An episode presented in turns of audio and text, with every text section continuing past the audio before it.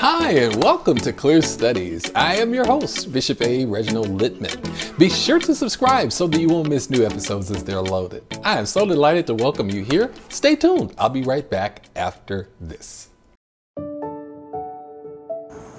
I believe with everything within me that every believer wants to grow in their study of God's Word. There's so many obstacles, however, that can present themselves that keep us from really studying like we should.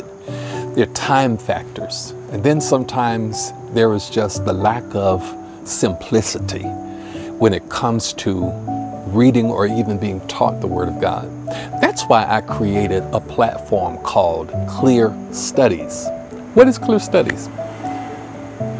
Clear Studies is a platform where you are a part of an e class.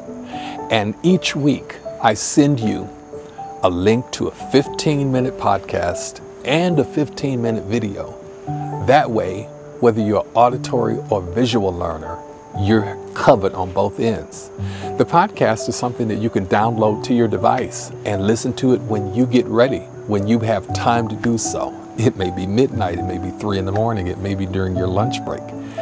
But to accompany the teaching, each week you also will get a colorful PDF handout that is virtually a transcript of the teaching, so you won't miss a single word that I have said in the video or in the podcast.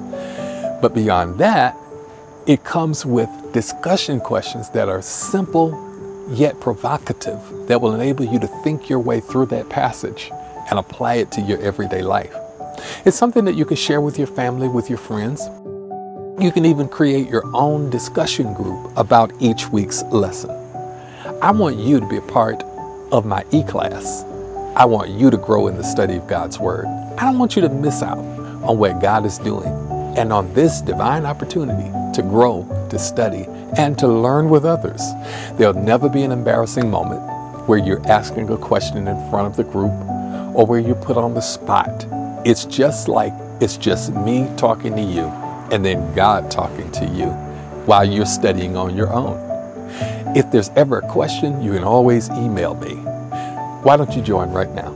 Clearstudies at gmail.com. Just send an email and say, sign me up, and we will add you to the e class. And you can join scores of other people around the nation who are being blessed by these brief but impactful teachings. Hey, and welcome to today's session. Today we're going to be looking at Genesis 37, verse 31 through 35, as we discuss Jacob's despair. Jacob's despair. Genesis 37:31. Then the brothers killed a goat and spattered its blood on Joseph's coat. When we come to verse number 31, we find the brothers' scheme. The brothers' scheme. Again, these brothers conspire together to cook up a plan. This time they are out to deceive their father. They take the despised coat and dip it in the blood of a goat and take it home to Jacob. You know, it's amazing how when you tell a lie, you have to keep telling lies because one lie always leads to another, doesn't it? When you tell an untruth, it will not be long before you will have to cover the first by telling a second untruth and then a third untruth, and then a fourth, and on and on it goes. The best policy is always to tell the truth, regardless to the personal cost. Genesis 37 32. And took the coat to their father and asked him to identify it. Now, letter B, verse 32 shows to us the brother's severity, the brother's severity. There is no compassion for their father in their words. They bring him the blood-stained coat and they ask him to identify it. It's almost like being requested to come to the morgue to identify a body. It's that kind of pain for their father. And these men have no heart whatsoever. They care for nothing and no one other than themselves and their own personal advancement up the ladder in the family. And you know what? This world is filled with people just like that. They do not care who they have to step on in order to achieve their goals. They don't care what they have to do to reach the top of the heap. They care for nothing but getting their own way all the time. And they do not care who they hurt in the process. It saddens me when I hear and or see of corporate activity happening even, even in the local church, that there's a loss of family, a loss of a sense of humility. Something is desperately wrong with a person like that. Most likely they are not saved. And if they are saved, they are not truly filled and occupied by the Holy Spirit. Most definitely, they are not displaying Christ likeness in their walk or in their life. You see, our walk with the Lord is to be marked by a desire to please others ahead of ourselves. That's what we learn in Philippians chapter 2 verse 3 and 4. Our walk is to be marked by a desire to ease the burdens that are borne and carried by others.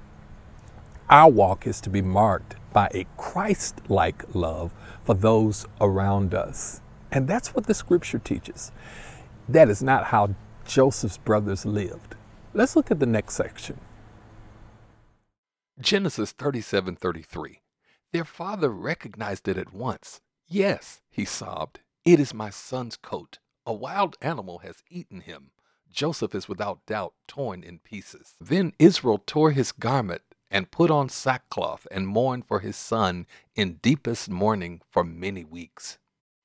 His family all tried to comfort him, but it was no use. I will die in mourning for my son, he would say, and then break down and cry. Now, letter C, verse 33 through 35, we see Jacob's sorrow. Jacob's sorrow. Of course, Jacob recognizes the coat. He knows that it belongs to Joseph, and he immediately assumes that his beloved son is dead, having been killed by wild animals. Jacob is heartbroken, and he falls into the depths of despair. He refuses even to be comforted by his family, vowing to grieve to the day that he joins Joseph in death. And these cold and calloused men have broken their father's heart, but they do not care. His family all tried to comfort him, but it was no use. I will die in mourning for my son, he would say, and then break down and cry. Now we move to letter D, verse 35. We see the brothers' shame. The brothers' shame. These hard hearted men reveal their hypocrisy by trying to comfort their father in grief. They are the reason that he is grieving. And even though it is a false grief, this is also false comforting. Not a single one of these cowards had the courage to stand up and tell the truth to their father Jacob. In the end, however, their father was in better shape than they were. Why? Because he lived every day with grief. They lived every day with guilt. The knowledge of what they had done ate at them until they faced Joseph with the truth many, many years later. And that, friends, is the power of guilt. It will eat at you until the problem is thoroughly dealt with.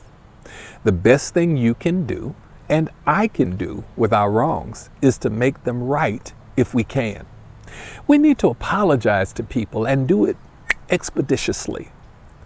When we have offended them, we don't need to let time pass by, but we need to restore what we have taken away from others if that's the truth or if that's material gains. We need to get honest about our sins. That's the only way that we can ever get rid of grief and guilt is to be honest with ourselves and thoroughly honest with others. So, in conclusion, this is a sad place to step out of this story. Joseph is gone, sold as a slave, and headed into Egypt in chains. Jacob is heartbroken and inconsolable. The beloved son of his wife Rachel, his choice to be the head of his family upon his death, is gone. And the brothers are guilty of a terrible sin against their brother, their father, and even their family and especially against God Himself. And they're being eaten alive by guilt. A prosperous, promising family has been plunged even further into the depths of gloom and hopelessness. It would appear that Joseph's great dreams are at an end. It looks that way, doesn't it? They will never come to pass, or at least it looks that way. At least that's what the brothers are thinking. But we have a God who works behind the scenes. And behind the scenes of this terrible tragedy moves the unseen hand of God's sovereignty. What appears to be a hopeless situation is merely setting the stage for hope in the future. And this is a word for all of us. There will be times when things appear hopeless. There will be times when the shattered pieces of our dreams will literally lie all around us. In times like that, we must not despair. Instead, we must cling to the precious promises of our great God. Romans 8 and 28 is one of them, and we know that all things work together for good to those who love God, those who are the called according to his purpose. We must understand that despite how things appear to our human eyes and reasoning, God has a plan, and nothing on earth can ever derail God's plan for your life. Some of you may be looking or listening right now, and you're looking at what you think are shattered dreams in your life right now. What are you going to do with them? That's the big question. Are you going to weep and mourn like Jacob did? Or are you going to cling to God's promises and trust that the judge of all the earth will give you a fair verdict? Hey, here's what you do bring your shattered dreams to Jesus right now and let Him give you help in dealing with them. Let Him give you hope in hanging on to them. We don't want you to miss Jesus in all of this because He is very much present. You see, the people that He came to, the nation of Israel, rejected Him and pushed Him away. They pushed Him and pushed Him until they had pushed him to an old rugged cross. And when they saw him die, they claimed the victory. While his disciples grieved over a certain defeat, just like Joseph's brothers, the very one who they desired to kill turned out to be their Savior in the end of Genesis. And you'll see that as this story develops and evolves. They threw the Savior into a pit of death and buried his body, just like they did Joseph.